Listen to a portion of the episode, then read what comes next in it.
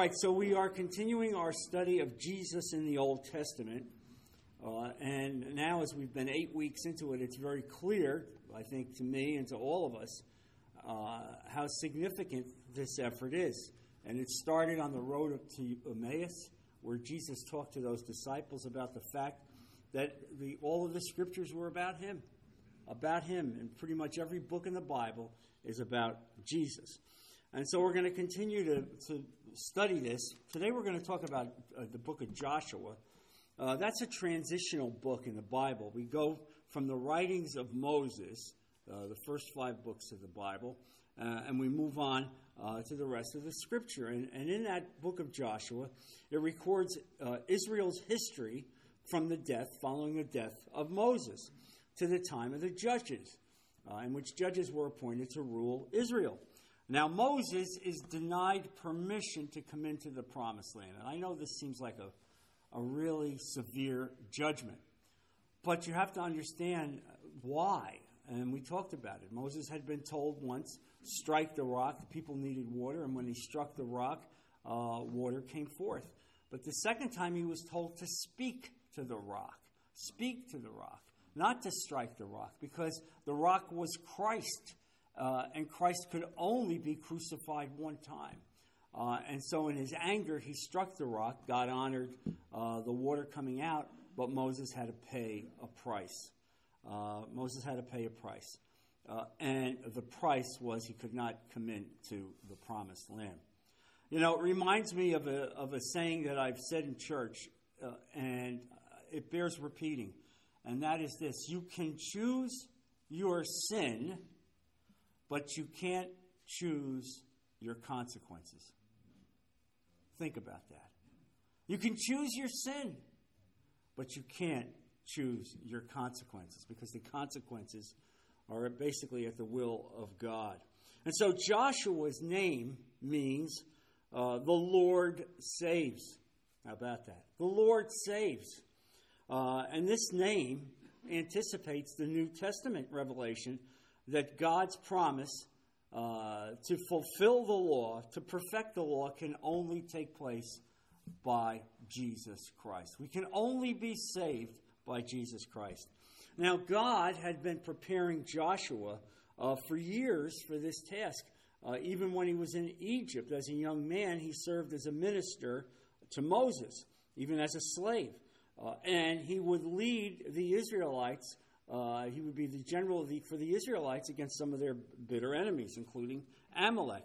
He was also one of two spies that was sent into Canaan before the Jewish people went to Canaan to reconnoiter what they would face. And he was he he uh, and Caleb came back with a good report. Yes, there are giants there, but we know God will will support us. And, and so he had a, a brilliant history, a brilliant resume as he now will lead the people into the promised land.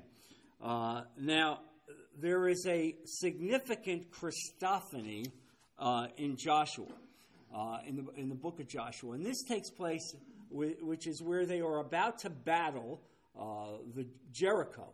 They are about to go against the walls of Jericho. Uh, and so they are preparing for this battle. Uh, and I would like you to turn to Joshua chapter 5 verse 13.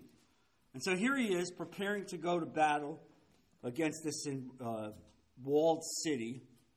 Um, and so let's read together what, he's, what he sees. Now, when Joshua was near Jericho, he looked up and saw a man standing in front of him with a drawn sword in his hand. And let me assure you, this is no mere man. Joshua went up to him and asked, Are you for us or for our enemies? I love the answer. Neither, he replied.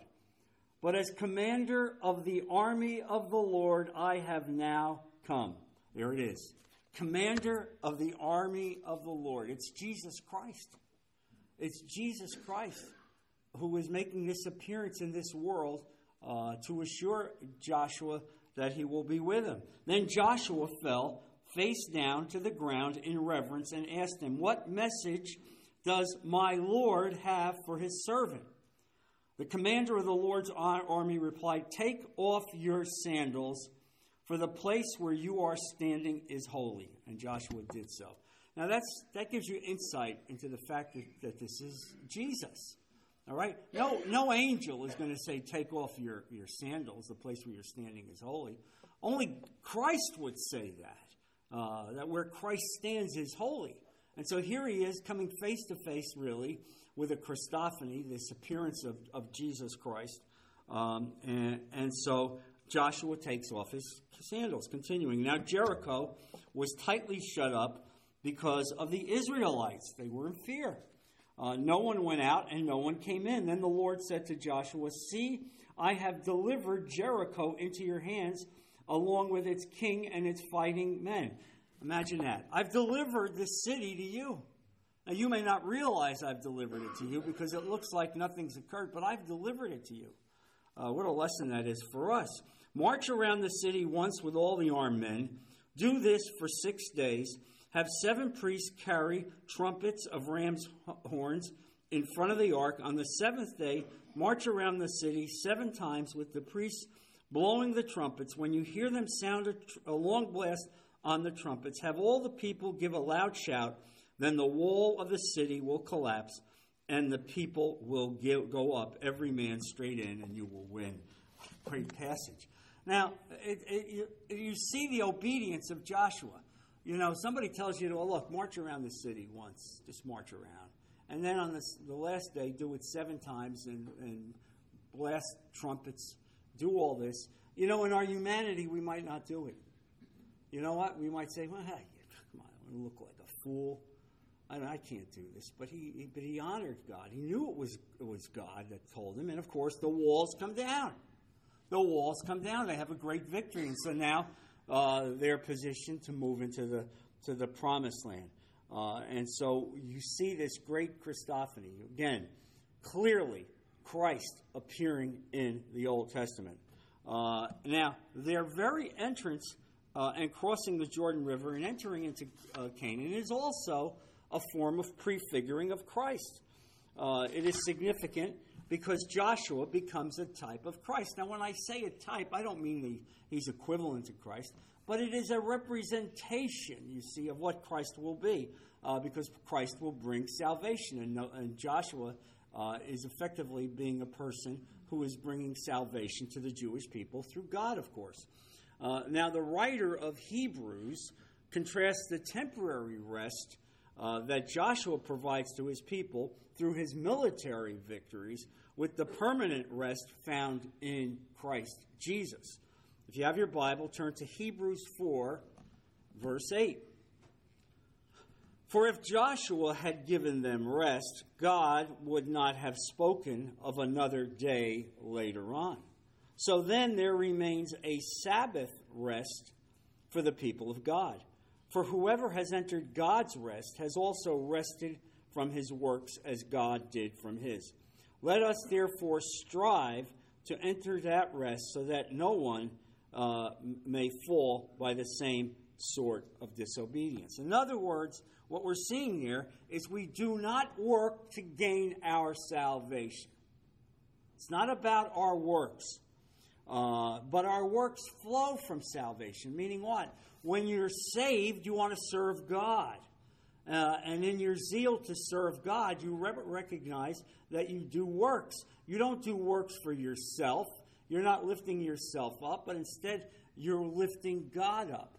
Uh, Ephesians 2:10 for we are created by Christ Jesus uh, which he hath before ordained for good works we are ordained for good works.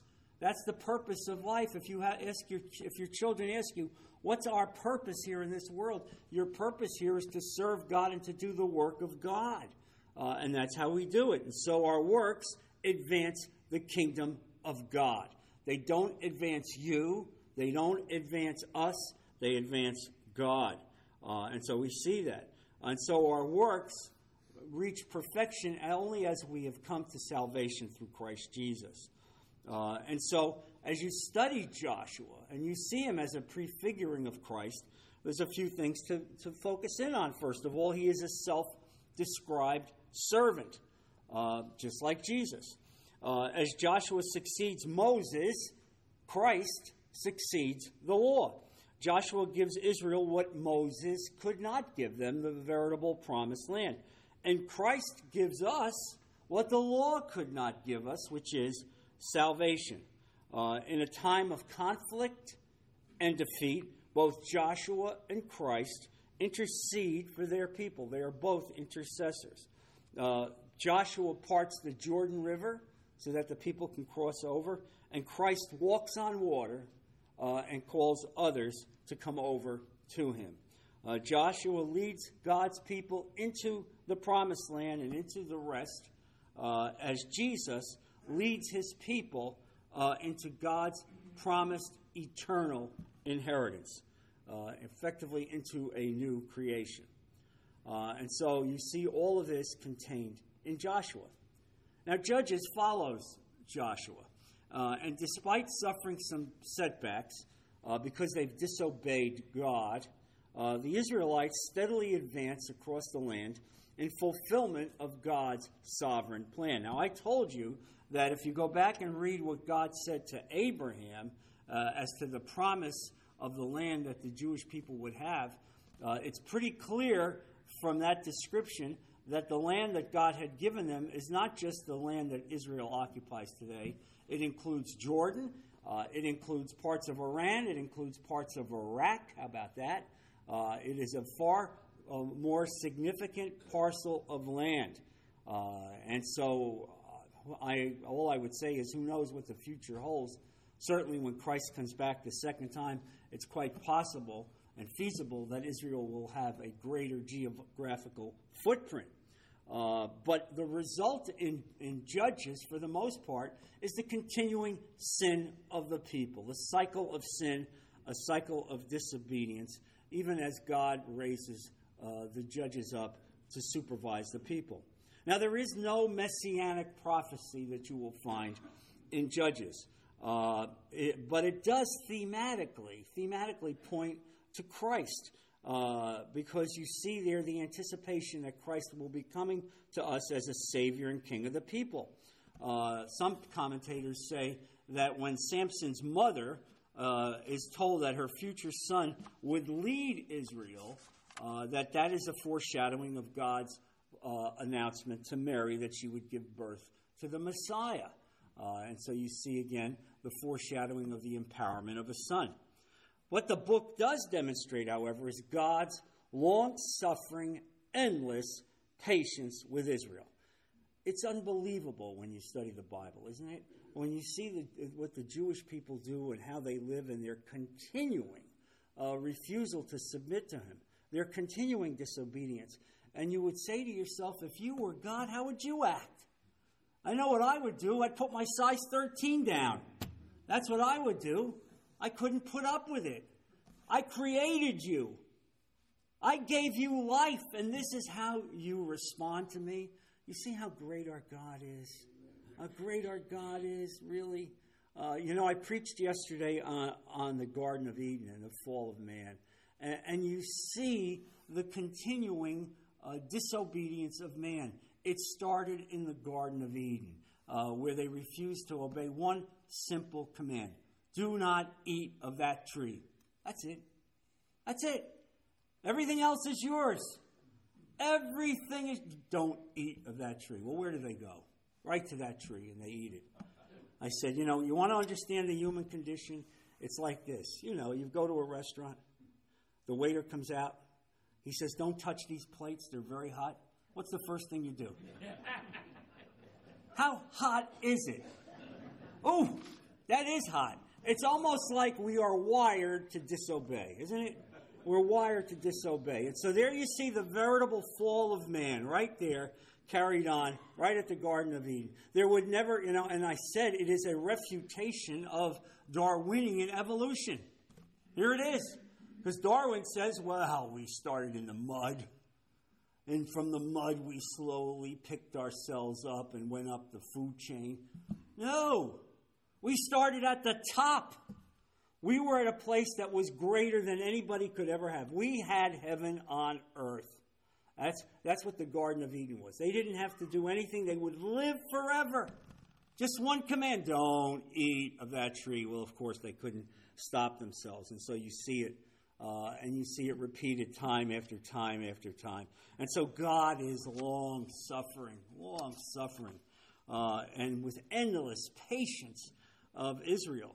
Even to this day, do you wonder when you watch the news? Uh, and I had some brothers talking about some incredible uh, news stories in which you see uh, the godlessness of humanity.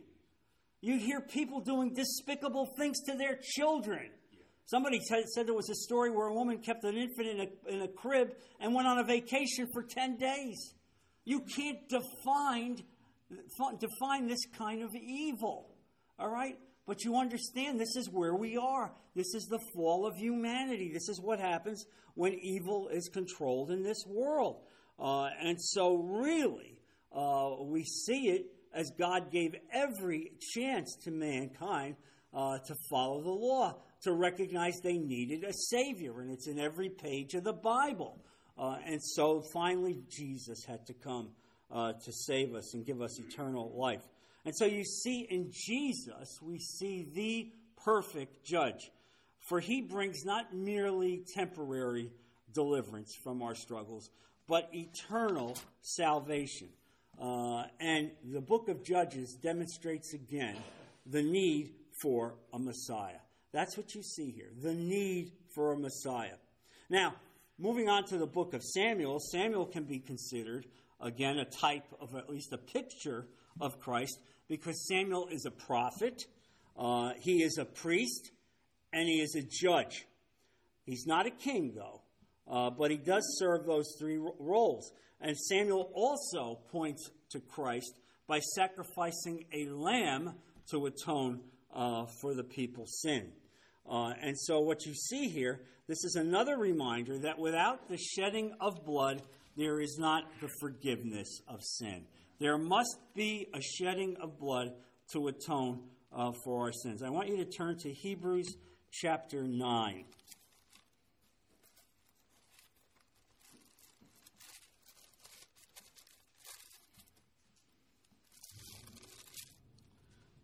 beginning with verse 22.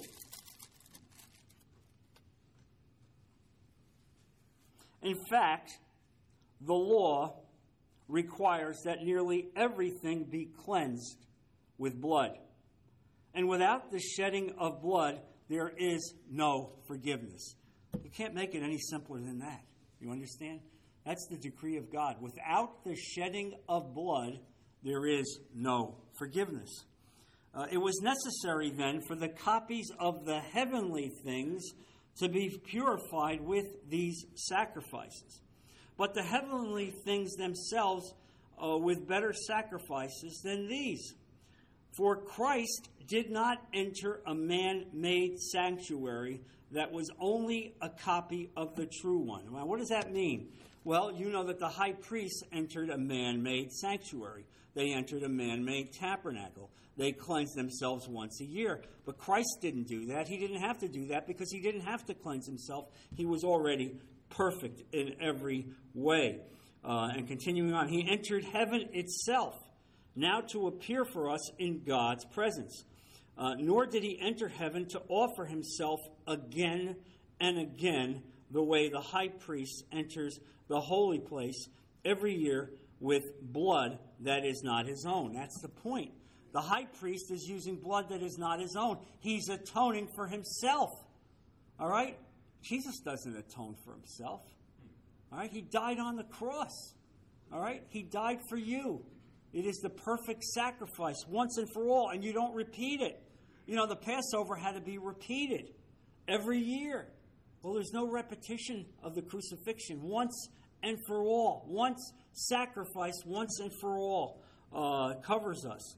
Um, and, and it's, it's important to understand this. Then Christ would have to suffer many times since the creation of the world, if in fact um, it had to be redone, if in fact he had to be re crucified. But now he has appeared once for all at the end of the ages to do away with sin by the sacrifice of himself. Just as man is destined to die once and after that to face judgment, so Christ was sacrificed once to take away the sins of many people, and he will appear a second time, not to bear sin, but to bring salvation to those who are waiting for him. Wow, what a powerful statement that is. He will appear again. All right? He will appear again. Uh, and that will be at the second coming. Uh, and no man knows when that will be, but that will take place. Christ will come back. Uh, and the Antichrist will, will, basically be in possession of this world. Uh, Satan will have his demonic forces really in a position where they will be ready to destroy Israel. Uh, and Christ will come back, and an army of hundreds of millions of us will be with him. What a glorious day that's going to be. Christ, and we will follow him. And when he comes back to this world, the Bible says he will utter a word. He will utter a word and it will be as if a sword comes out of his mouth. And instantaneously, all of the malefactors across the globe will die. Can I get an amen? amen. I mean, really, what a glorious event that will be. Uh, and so I want you to understand something. As dark as the days appear to be, we win. We win at the end. We win. Make no mistake about it. No mistake at all.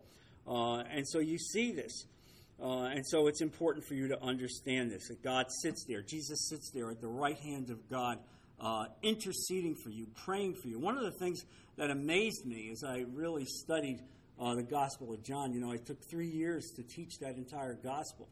Uh, and one of the things that I saw there is Jesus said that he is praying for us. You mean Jesus Christ is praying for you? Yes, he's praying for you. Uh, he's interceding with you for God. Uh, and what an incredible feeling it is to know that God Himself is praying for you through Jesus Christ. Uh, and so, when you when you understand this, you know what it means when, when when the Bible tells us that Jesus holds us in His hand. God holds us in His hand. No power can take us out. No power can take you out of the hand of God. Now, another book that we need to focus on as we again drill down on Jesus in the Old Testament uh, is Job. Uh, and there, there, Job asks God for a mediator, an advocate who will plead his case. How about that? now, Job is the oldest book in the Bible. Job predates the five books of Moses. It's older than the five books of Moses. And so, there, you know the story of Job. Uh, and, and there is man, the Bible tells us he was a godly man, one of the most righteous men in the world. And Satan saw that, and Satan uh, says to God, Well, the only reason he's good is because you bless him. Take those blessings away, and he'll, he'll curse you. He'll curse you, which again, you see, uh, one of the titles of Satan is the deceiver of the brethren. How about that? The deceiver, deceiver of the brethren. Well, Job is amazing. Take a look at Job chapter 9, uh, because I want you to focus in again in this book about the coming of Christ and, and how important it is that you, you drill down on this. This is Job chapter 9.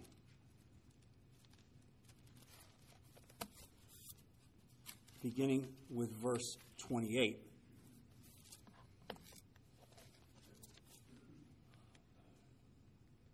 I still dread, and he's speaking to God now, I still dread uh, all my sufferings, for I know you will not hold me innocent. Since I am already found guilty, why should I struggle in vain? Can you imagine talking to God like this?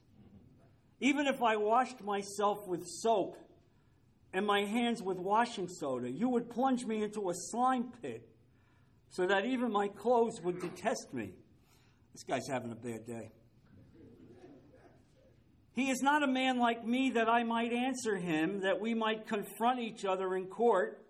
If only there were someone to arbitrate between us, to lay his hands upon us both, someone to remove God's rod from me, so that his terror would frighten me no more. Then I speak up without fear of him. But as it now stands with me, I cannot. He's looking for a mediator. How about that? He's looking for a mediator, someone to speak to God on his behalf. Well, guess what? That's who Jesus is. So here you have the oldest book of the Bible uh, in which you see man, Job, recognizing the fact that he needed a mediator. Uh, and so, why would an all powerful, all knowing God uh, be moved by a mediator on Job's behalf? Why go through such futile motions when the outcome is surely already determined? Uh, uh, why would God allow someone to advocate against his own position? Uh, look, it's not far fetched. This is what God does with Jesus Christ. He knows you needed a Savior. He knows that you're fallen. He knows that you have no way to come into eternal life uh, without Christ. And so Jesus is, in fact, the consummate mediator uh, who bridges the gap, you see, once and for all, between our wretched sinfulness and God's perfect justice. One of the things that you learn uh, from, from the Old Testament is the holiness of God. Over and over and over. The holiness of God. You see it in the law. You see it in, in, in the uh, sacrifices. You see it on the Day of Atonement. You see it in Leviticus 16. We never really come to a proper understanding of how truly holy is God. His holiness is perfect in every way. And that's why we need a mediator. We cannot speak to God, we cannot intervene with God unless Jesus Christ is with us. Uh, that's how holy God is. Uh, and so here he is, the one who, having lived a sinless life uh, as a human being and as God both, reconciles God's perfect love with humanity uh, by taking our sins upon himself on the, at the cross. What a picture uh, of God uh, and Jesus Christ. You know, we're, in our church, we're going to do communion this Sunday. Uh, and uh, it's, it's critical to understand what is taking place at communion. Uh, because you know what happens to a lot of us? We do communion so often it becomes rote. Rote. It's not rote. It's not rote. It's not rote. Uh, uh, and one of the reasons why in our church we, we take about six weeks between communion is I want people to reflect on what's taking place uh, at communion. Effectively, it is the representation of the Passover. It is what God did for the Jewish people in Passover. It is the replication of the Passover lamb, the sacrifice of the, perf- of the perfect lamb uh, that was put, the blood was put on the lintels of the door. And one of the things that you learn there is that blood must be applied. You understand what I'm saying? It's not merely good enough that you participate in the sacrifice. It's not good enough to say, I believe in this sacrifice. No, you had to take the blood and you had to apply the blood above the door. Because without the application of the blood, God does not see you as a part of his kingdom. You understand? This is a critical thing to understand. And that's why Jesus celebrated the very last Passover.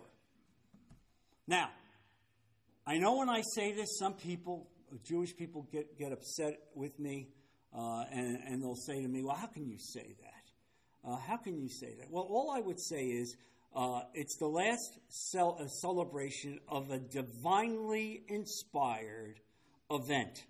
In other words, once Jesus gave his body on the cross, died on the cross as the once and for all perfect sacrifice for us. No amount of animal sacrifice would ever be the same. Amen? You understand this? This is a key thing to understand. Now, you can celebrate the Passover if you're a Messianic Jew or a cultural Jew. We recognize that. It has great historical significance going back to the days of Egypt and the Exodus. But as a divinely inspired event once Christ died on the cross and died for you and bled for you, there would no longer be the juxtaposition of animal sacrifice to save humanity. It would not be. Uh, and that's important. And, and really, realistically, if you say to your Jewish friends, how do you celebrate the Passover? Do you celebrate it the way the Bible tells you? They'll look at you like you got an eyeball in your forehead. Oh, we don't, we can't go to the temple. Well, that's out. Well, we don't do animal sacrifice. That's out. So, what are you doing in accord with God's will that's telling you that this is a real a, a sacrificial event? Well, no, nothing. Nothing. And so, uh, it's important for you to understand this is what God is doing for you when you take communion. When you're taking communion, and, and Jesus said, This is my body. This is my body broken for you. That's what he's saying. This is the Passover lamb, the once and for all perfect lamb. It's my body. It's broken for you. I broke it on the cross for you. That's why you can come into eternity because of what I've done for you. This is my blood shed for you in the same way, shed for you. Uh, and you recognize, oh God, how can you ever go to communion and not be moved? Not be moved with what God has done for you, recognizing the enormity of the sacrifice. Uh, and so here it is God provides this perfect mediator once and for all Jesus Christ. What a, what a powerful picture of what God has done for us. Uh, and so, no, no book, other book of the Bible, uh, other than Job, anticipates our need for the perfect mediator more than Job does. Uh, and so, what we see here is that man must come not just to know about God, but to know God. You understand? It's not that you know about God.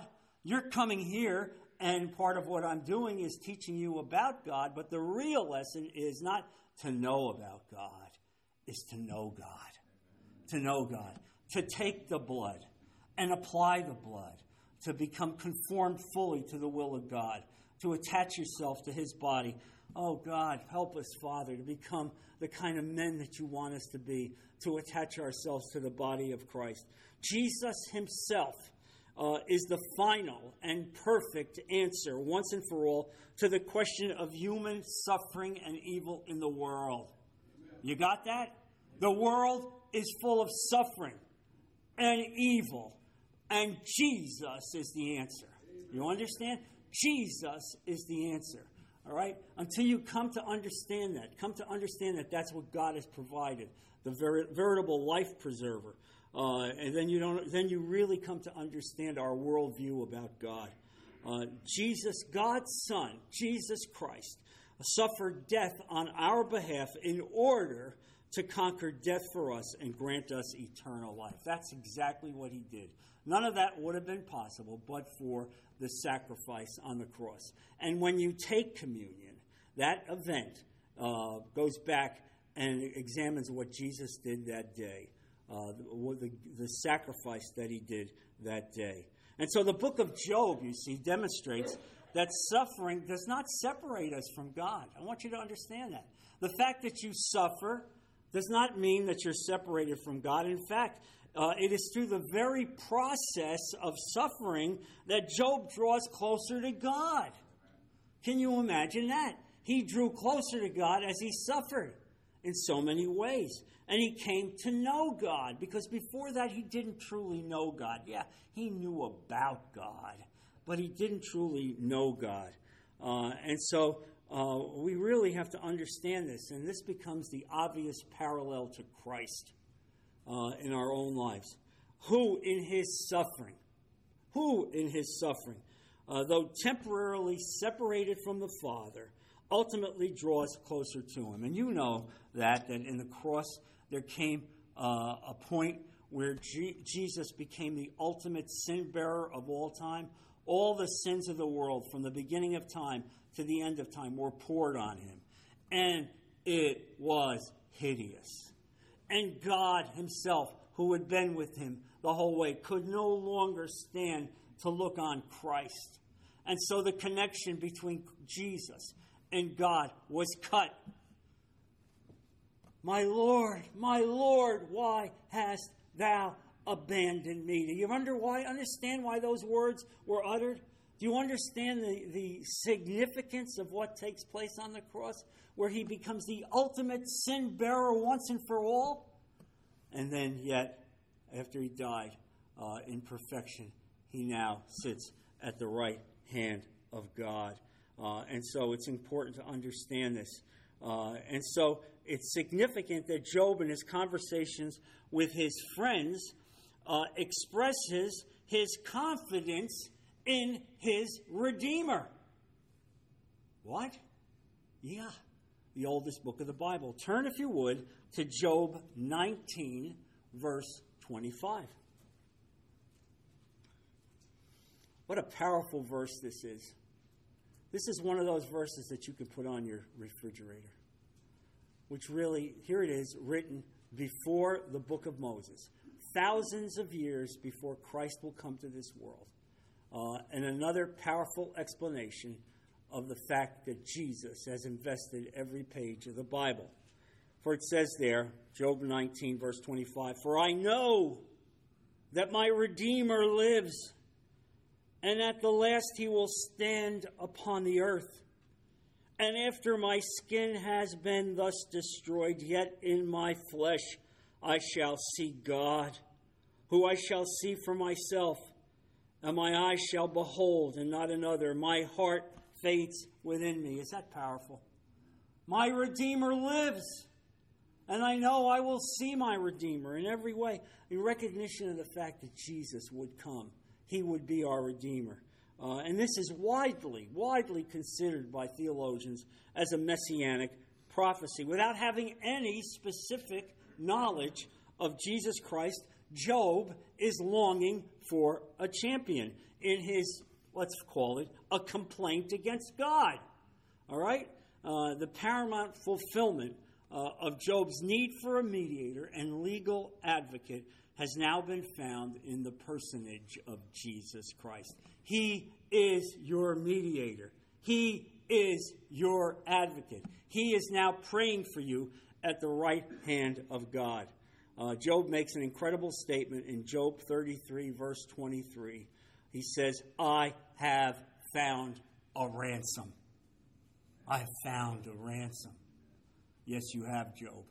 Yes, you have. Uh, Christ gave his life for a ransom for many. Uh, and so, for the Christian, Christ is the gracious mediator uh, who ransoms the believer's soul from eternal death. Uh, and so, what an incredible uh, uh, vision that is for us. and so, in contemplating the reasons for his suffering, Job poses several significant questions all of which are answered in the personage of Jesus Christ. Job asks, quote, and this is found in Job 14, verse 4 Who can bring a clean thing out of an unclean? How's that? Who can bring a clean thing out of an unclean? And the Bible tells us there's only one that can do that. Only Jesus Christ. Apart from Christ, you can never purify yourselves because God is holy, ultimately perfectly holy. Uh, and we are full of sin. We can never be part of God unless we attach ourselves to the body of Christ. Uh, and so this becomes an important knowledge for us.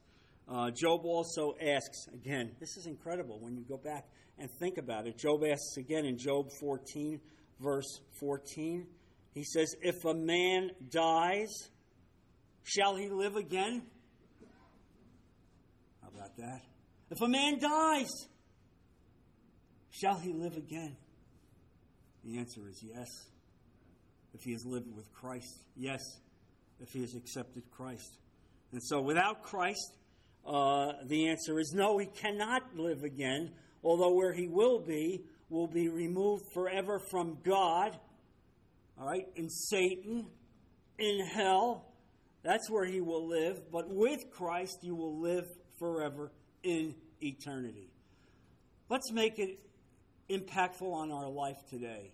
Not just to know about God, but to know God, to know Him, to experience Him, to adopt Him, to put Him completely in our life, to make this vow to God that every aspect of my life is yours I will submit to you in every way. When I leave this place today, Lord, I ask you to empower me. Fill me with the Holy Spirit. Give me the courage to speak to people who need to hear about you. Help me, God. I know I'm not a preacher, but with your will, Lord, I know that you will direct my path. I will speak to people who need to hear about you and empower me to do that. Help me, Father, to recognize my sins. Help me, Lord, to recognize that I'm a sinner, but only through you, only through you have you perfected me. And help me to recognize what you did for me at the cross. Help me to recognize that when I take communion, what I'm responsible for, that I'm responsible for what you did for me, and that I adopt myself to you in every way. Man, this is the kind of life you need to live. This is the kind of responsibility you have to live. I encourage you to leave here today lifted up in a more powerful way to adopt these, this, these issues, to become closer to God, to know God. Shall a man live after he dies? Yes. Yes. Yes. Let's bow our heads. Lord, I thank you so much for the words that you've given us today, for the men who have come and given their hearts to you, Lord. I pray that we may know you, Father, in a more profound way as you've opened up Scripture to us. Let us recognize that you pray for us at the right hand of God and are the mediator and intercessor in every way. And Lord, let us be more mindful every time we take communion to recognize the enormity of the sacrifice that you gave us, Father. Lord, I pray for our men. I pray that you draw them closer to the cross. I pray that you make them representatives in their family, representatives to a community, representatives to a lost world, that they have the courage to speak about you, Father, in every way. Protect us. Bring us back next week to continue the study of your word as we put all of this in Jesus' precious name. Amen. Amen. God bless you.